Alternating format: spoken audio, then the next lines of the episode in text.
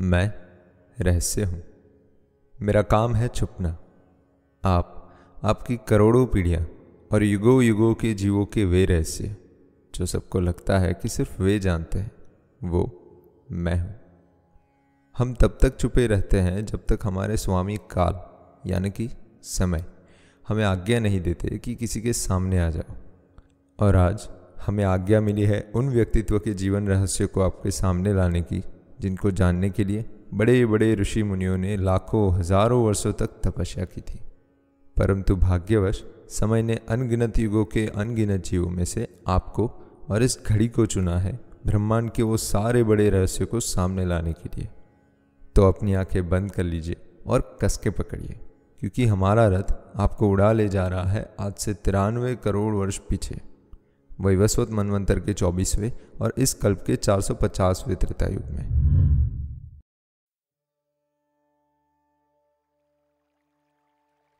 रात्रि का समय था और सरयू नदी, जो कि हमेशा अपने विशाल जल को बड़े वेग से अपने पिता समुद्र की ओर ले जाती थी, वो आज बहुत ही शांत और प्रसन्न चित्त से बह रही थी, क्योंकि आज उसके बीच में नौका विहार कर रहे थे विश्व प्रसिद्ध अति बलवान। इक्ष्वाकु वंश में श्रेष्ठ और समस्त जम्बूद्वीप के स्वामी, पुण्यात्मा महाराज दशरथ। और पुण्यात्मा मतलब कैसे पुण्यात्मा? ऐसे कि उनकी सेवा में निरंतर चंचल बहती सरयू भी आज शांति से बहने लगी, जिससे महाराज सुख से नौका विहार कर सके। और ये कोई इतनी आश्चर्यजनक बात नहीं है। वैदिक काल में राजा महाराज होते थे ऐसे, कि सिर्फ़ मनुष्य ही नहीं, जानवर, पहाड़ देवी देवता भी उन्हें विशेष मान देते थे। इसमें भी इक्ष्वाकु वंश के राजा की तो क्या ही बात करें। हर नई पीढ़ी के राजा कुछ नया ही पराक्रम दिखाते थे। मतलब उनके तो पराक्रम ही सुनते सुनते आपका पूरा जीवन निकल जाएगा, पर ख़त्म नहीं होंगे। उनके रहस्यों की तो क्या ही बात करें। पर बताएँगे धीरे धीरे आपको सब कुछ बताएँगे। एक रहस्य ये भी बताएँगे कि आपका ये लोकशाही तंत्र ही कैसे आप सब प्रजा के दुखों का मुख्य कारण है। और इस दुख का एकमात्र निवारण है वैदिक पद्धति आधारित राजाशाही। बताएँगे बताएँगे। इस रहस्य रामायण में आपको दुनिया का सबसे अहम और सबसे गुह्य ज्ञान बताएँगे। आप बस समय पर आ जाना ज्ञान लेने के लिए। तो हम थे नौका पर। और ये कोई आपकी कलयुग की सामान्य नौका नहीं है। ये है महाराज दशरथ की नौका। इसके सामने आपकी आजकल की टाइटैनिक वाइटैनिक बिना किसी चट्टान से टकराए बस शर्म से ही डूब मरे। आकाश से अगर देखो तो लगेगा कि कोई हीरे मोती और सोने से जड़ित राजहंस सरयू के शीतल जल में अपनी हंसनी को ढूँढने निकला है। और वैसे बताएँ तो सच में वही हो रहा था। महाराज दशरथ ऐसे ही नहीं निकले थे नौका विहार करने के लिए। कौशल देश के कौशलपुरी के एक और पुण्यात्मा महाराज कौशल ने अपनी सुंदर सुशील पुत्री कौशल्या का विवाह महाराज दशरथ ने निश्चित किया था। और उनके दूतों को भेजा था बड़े भारी उपहारों के साथ दशरथ महाराज को विवाह हेतु आमंत्रित करने के लिए। तो हम सब ऐसे ही महाराज दशरथ की नौका पर नहीं है। हम सब जान लेकर जा रहे हैं कौशल देश और आप सब दुल्हे के पक्ष से विवाह समारोह में भाग लेने जा रहे हो इस विशाल का हंसाकार नौका में बैठ के, जिसका श्रृंगार भी किसी सोने की चादरों से किया गया है और पूरी की पूरी नौका अलग अलग प्रकार के रत्नों से जड़ित है। और उसके चारों तरफ़ इतने दीपक जलाए हुए हैं कि उन दीपक के प्रकाश से वो सारे हीरे मोती पूरी नौका को जगमगित कर रहे हैं। नौका के बाहर चारों तरफ़ पहरा दे रहे वो हज़ारों सैनिक ही जानते हैं कि रात्रि हो चुकी है। परंतु अंदर अंदर चारणगण स्तुतियाँ कर रहे हैं। वारांगनाएँ नाना प्रकार के नृत्य कर रही है। और महाराज, उनके अंगद इष्ट मित्रों और मंत्रीगणों के साथ हँसी मज़ाक कर रहे हैं कि कैसे उन्हें बस ये चिंता हो रही है कि नई भाभी माँ के आने के बाद उनके हाथ का स्वादिष्ट भोजन पाने के लिए महाराज अपनी राजसभाएँ जल्दी जल्दी निपटा के ना आ जाए तो अच्छा है। उन घनिष्ठ मित्रों के साथ दशरथ महाराज की वो हँसी, उस नौका को, उन सारे दीपकों और हीरे मोतियों से भी ज़्यादा प्रकाशमान कर रही थी। परंतु वो थोड़े ही समय में बुझने वाली थी, क्योंकि कुछ हज़ार योजनों दूर एक धड़ से जुड़े दस मुखों ने एक साथ ब्रह्मा जी को वो प्रश्न किया जिसे महाराज दशरथ की नौका और उसमें बैठे लोगों को छोड़ो। इस महायुग की नौका में बैठे और भविष्य में कभी भी बैठने वाले सारे जीवों का भविष्य बदलने वाला था। हे ब्रह्मन, आप तो त्रिकालदर्शी हो। आप अब हमें ये बताइए कि अगर हमारे पास सारी सृष्टि का ज्ञान और शक्तियाँ हैं इतने सारे वरदान हैं। और ऊपर से आपका दिया गया अमरत्व का ये भी वरदान है कि कोई देवी, देवता, असुर, राक्षस या नाग तक हमारा वध नहीं कर सकेगा। तो फिर हमारे मरण का कारण कौन बनेगा? हमें ये स्पष्ट स्पष्ट बताइए। यह सुन के ब्रह्मा जी के चार मस्तिष्क में कमल के स्वरूप जिनका नाम खिला, उनके स्मरण मात्र से ब्रह्मा जी के चारों मुख पर एक साथ एक मंद सा स्मित जा गया। और वे बोले, हे दशानन वर मांगते वक्त तूने लगभग सारी योनियों के नाम ले लिए थे, परंतु दो योनियों को भूल गया था, वानर और मानव। यह सुन के दशानंद ज़ोर ज़ोर से हंसने लगा और बोला, हे ब्रह्मन उन तुच्छ मानव और वानरों का नाम लेके आप हमारा व्यंग क्यों कर रहे हैं? हम ऐसा क्यों चाहेंगे कि युगो युगों के बाद भी जब कोई माँ अपने पुत्र को हमारी शौर्य गाथाएँ सुना रही हो तो उसे ये बताए कि त्रिलोक के स्वामी दशानन रावण ने ब्रह्मा जी से वरदान में वानरों और मानवों से रक्षा मांगी थी। उन तुच्छ जीवों को हमारे सैनिक अल्पाहार मानकर चबा जाते हैं और आप बोल रहे हैं कि हम असुर राज, हज़ारों लाखों सालों के तप का फल, उनसे अपना रक्षण मारने में व्यर्थ गवाए? यह सुन के ब्रह्मा जी ने अपने तीनों मुखों को बंद कर लिया और सिर्फ़ एक मुख से धीरे से बोले, अरे मूर्ख निशाचर तू जिन्हें तुच्छ मान रहा है उन्हीं मानवों के राजा दशरथ की पत्नी कौशल्या से स्वयं जनार्दन भगवान राम चार पुत्रों के स्वरूप में जन्म लेंगे और उनमें से ज्येष्ठ राम तुम्हारा वध करेंगे। कुशल राज ने ब्राह्मणों से पूछकर आज से पाँचवें दिन उनका विवाह निश्चित किया है और महाराज दशरथ कौशलपुरी के लिए जलमार्ग से विदा तक हो चुके हैं। ये सुन के तो रावण के पसीने छूट गए और तुरंत अपने भारी सिंहासन को पीछे खदेड़ खड़ा हो गया। फिर मन ही मन कुछ सोच के हंसने लगा और बोला स्वयं काल भी रावण का कुछ नहीं बिगाड़ सकता।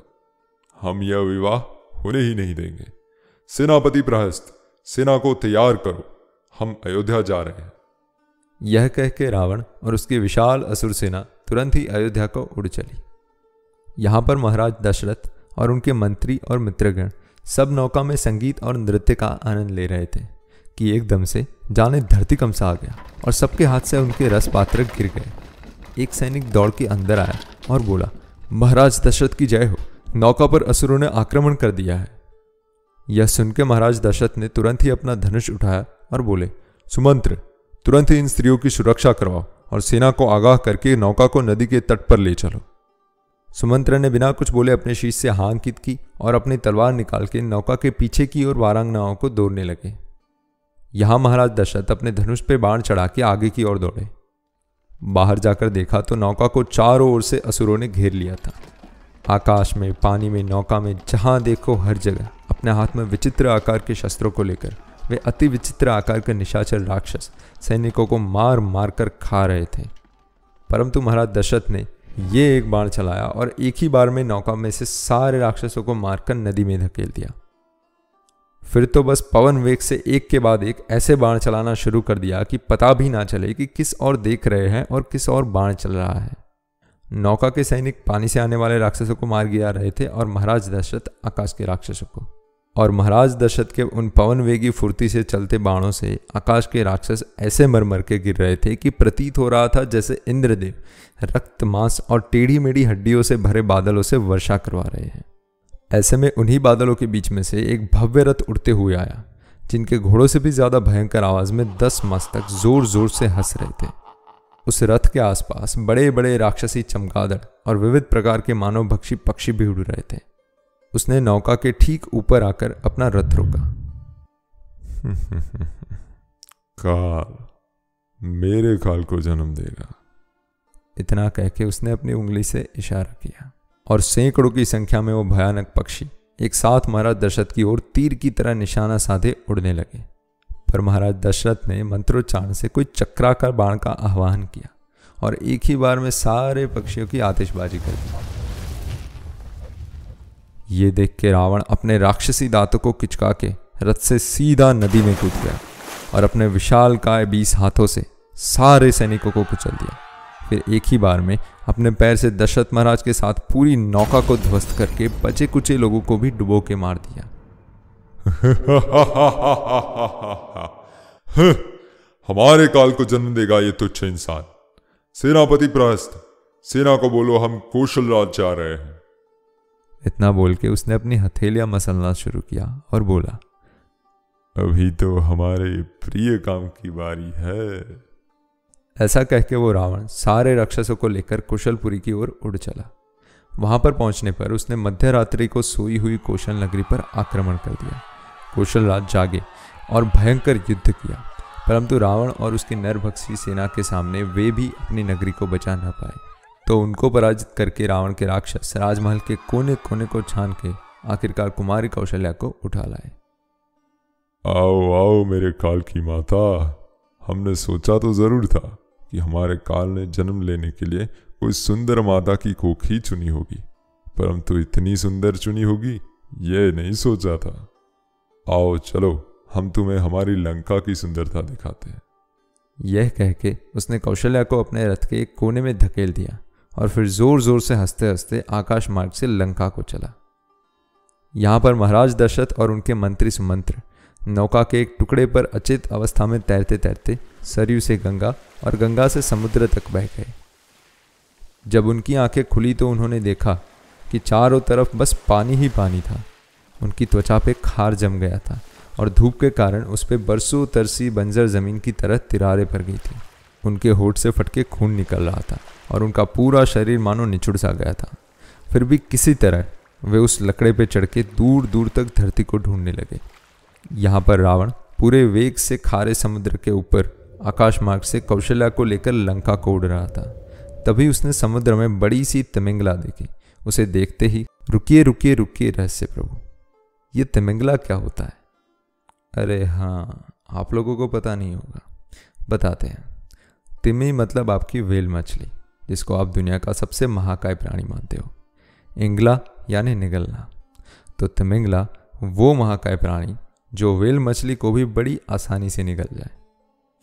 हाँ वो इतनी बड़ी होती है और भयानक भी। और ये सिर्फ़ एक प्राणी के बारे में आपको बताया, जिसके बारे में आप जानते नहीं हो। अभी तो बहुत ऐसे प्राणी जीव जंतु सब आएँगे, जिनके बारे में आपके समय के लोगों को कोई अंदाज़ा भी नहीं है।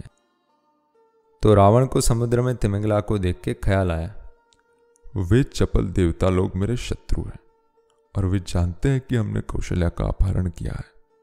वे कभी भी लंका में रूप बदल कर आके इसे उठा ले जा सकते हैं। हमें इसे ऐसे ही कहीं छुपाना चाहिए कि वे उसे ढूंढ ना पाए।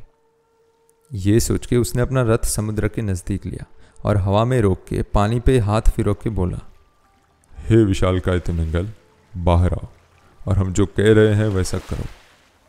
देखते ही देखते समुद्र में से एक बड़े से महान जहाज़ के षड समान विशाल काय मेन पंख बाहर आए। फिर उससे भी बड़ी उसकी आँख रावण के रथ के एकदम सामने आकर खड़ी हो गई, जिसमें रावण ने अपने आप को और कोने में बैठी डरी हुई कौशल्या को शीशे की तरह स्पष्ट देखा फिर उस आँख ने भी उन दोनों को देखा, फिर अपने शरीर की ध्रुजारी से समुद्र में बड़ी बड़ी लहरें बना दी और रावण को नमन किया फिर रावण ने हुंकार करके बोला, हम चाहते हैं कि तुम इस सुंदर कन्या को तब तक अपनी धरोहर में रखो तब तक हम आके तुमसे इसे वापस ना ले जाएँ। यह सुनकर तिमिंगल ने फिर से अपनी शरीर की ध्रुजारी से समुद्र में और भी विशाल का लहरें बनाई और रावण को आश्वासन दिया। रावण ने हवा में हाथ घुमाया और रथ में एक बड़ा सा पिटारा आ गया। उसने कौशल्या को हाथ पकड़ के उसमें धकेल दिया और उसका ढक्कन बंद कर दिया। फिर तिमिंगल को हाथ से इशारा किया। तिमिंगल ने फिर विशाल पर्वताकार रूप को समुद्र से बाहर निकाला।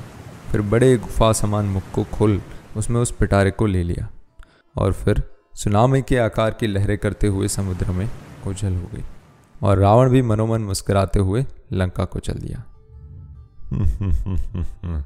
देव तो क्या स्वयं ब्रह्मा भी नहीं जान पाएँगे कि कौशल्या गई कहाँ। उसे लगा कि दुनिया के सबसे विशाल काय प्राणी से कौन भिड़ सकता है परंतु उसे पता नहीं था कि हरी इच्छा से तिमिंगल तो क्या स्वयं काल भी भिड़े तो बल्कि आधे हिस्से में ध्वस्त हो जाए। थोड़े ही समय में समुद्र में सुखपूर्वक घूमती उस तिमिंगल के सामने आकर खड़ा रह गया एक उससे भी बड़ा विशाल शत्रु।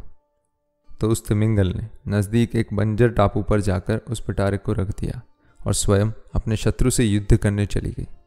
यहाँ पिटारे में सूरज की किरणें आती देख कौशल्या की सांसों में सांस आई, परंतु उसे पता था कि तिमिंगल पुनः वापस आने वाली है तो उसने पिटारे को खोलने का व्यर्थ प्रयत्न रोक दिया। इसी समय समुद्र में जब तिमिंगल का उसके शत्रु के साथ घमासान युद्ध हो रहा था, तब महाराज दशरथ और उनके मंत्री सुमंत्र का वो नौका का टुकड़ा उन्हें तैराते तैराते उसी बंजर टापू पर ले आया। ज़मीन देखकर उनके भी शरीर में जैसे नए प्राण आ गए। कुछ समय के लिए तो वे बस वहीं ज़मीन पर लेटे रहे, परंतु जब खड़े हुए तो देखा कि वहाँ पर एक बड़ा सा पिटारा पड़ा हुआ है। मंत्री सुमंत्र नज़दीक गए और उसका ढक्कन खोला तो देखा कि उसमें कोई कन्या बैठी हुई है। यह देख के मंत्री सुमंत्र ने पूछा, हे कुमारी, आप कौन हो? और समुद्र के बीच में इस बंजर टापू पर आप अकेले कैसे आ पहुँची? यह सुन के कौशल्या बोले, हे वीर, मैं कौशल राज की पुत्री कौशल्या हूँ। मेरे विवाह अयोध्या नरेश महाराज दशरथ से होने वाले थे। परंतु रावण नाम के असुर ने हमारे राज पर आक्रमण करके हमारा अपहरण कर लिया और हमें एक तमिंगल की धरोहर में छोड़ दिया। वो तमिंगल अपने शत्रु से लड़ने के लिए गई है। तो कभी भी हमें वापस लेने आ सकती है। आपके मुखमंडल से जान पड़ता है कि आप कोई उच्च कुल के क्षत्रिय हो। कृपया अपना परिचय दीजिए, जिससे हमें पता चले कि क्षत्रिय धर्म के अनुसार हम आपसे अपनी रक्षा की याचना कर सकते हैं या नहीं। यह सुन के सुमंत्र ने उनको नमन किया और बोले, हे माता कौशल्या, आपका विवाह जिन महान आत्मा महाराज दशरथ से होने वाला है, वे हमारे स्वामी हैं और हम उनके सेवक मंत्री सुमंत्र यह सत्य है कि हरी इच्छा को कोई नहीं टाल सकता। रावण कितना भी प्रयास कर ले, आप दोनों का मिलन होना ही था। कृपया बाहर आइए। हम आपको हमारे महाराज और आपके भावी पति महाराज दशरथ से मिलाते हैं।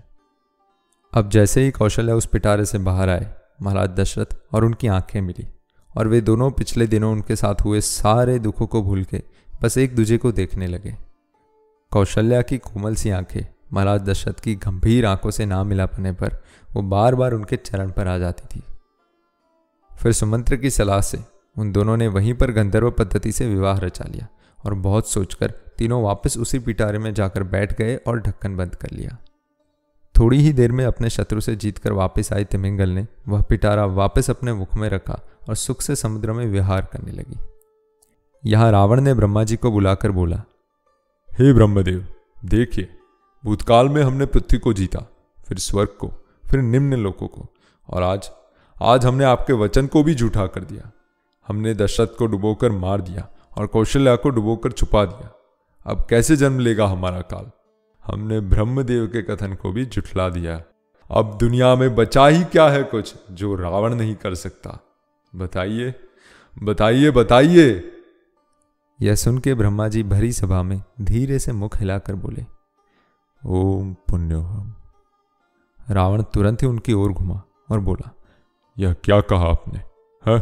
क्या कहा ये? फिर ब्रह्मा जी बोले, अरे मूर्ख निशाचर, महाराज दशरथ और कौशल्या का विवाह हो चुका है। यह सुन के रावण बोला, असत्य! हम अभी आपको प्रमाण देते हैं। सैनिकों, जाओ और उस तिमिंगल से वो पिटारा ले आओ. राक्षस सैनिक गए और वो पिटारा ले आए। जब उन्होंने ढक्कन खोला तो रावण अचंबे से अपने सिंहासन पर गिर पड़ा। और देखते ही देखते उन्हीं बड़ी हुई आँखों में रक्त भर गया और उसने अपनी तलवार निकाली और सीधा दशरथ महाराज के गले तक पहुँच गया।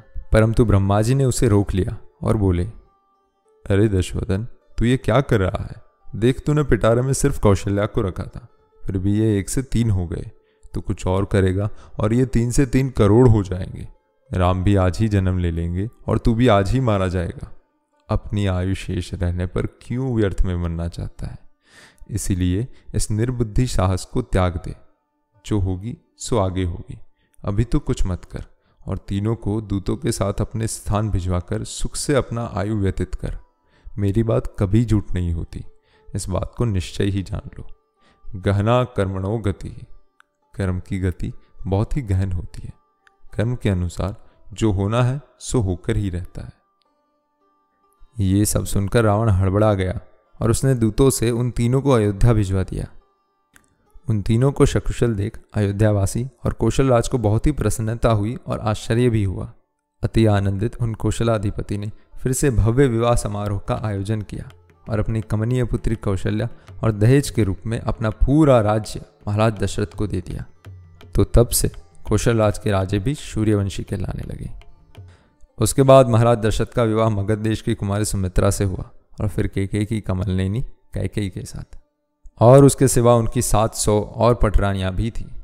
क्या सच में रहस्य प्रभु? क्यों उनकी सात सौ रानियाँ थी? कृपया ये भी रहस्य हमें बताइए। बताएँगे बताएँगे। धैर्य रखो। समय आने पर सब कुछ बताएँगे। अच्छा तो फिर अब किस रहस्य का समय आएगा? हम्म अब समय आएगा आपको कैकई के लोहे के हाथ का रहस्य बताने का। क्या? लोहे का हाथ? हाँ लोहे का हाथ। कब बताइएगा आप? तब, जब आज का रहस्य आप उन सब लोगों तक पहुँचा ना दो, जिन तक पहुँचाने की आज्ञा हमें हमारे स्वामी समय ने दी है। हम्म अच्छा है।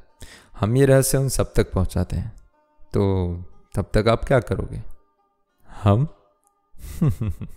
और क्या? वही जो अनंत समय से करते आए हैं। दाल रोटी खाएँगे और हरी गुण गाएँगे।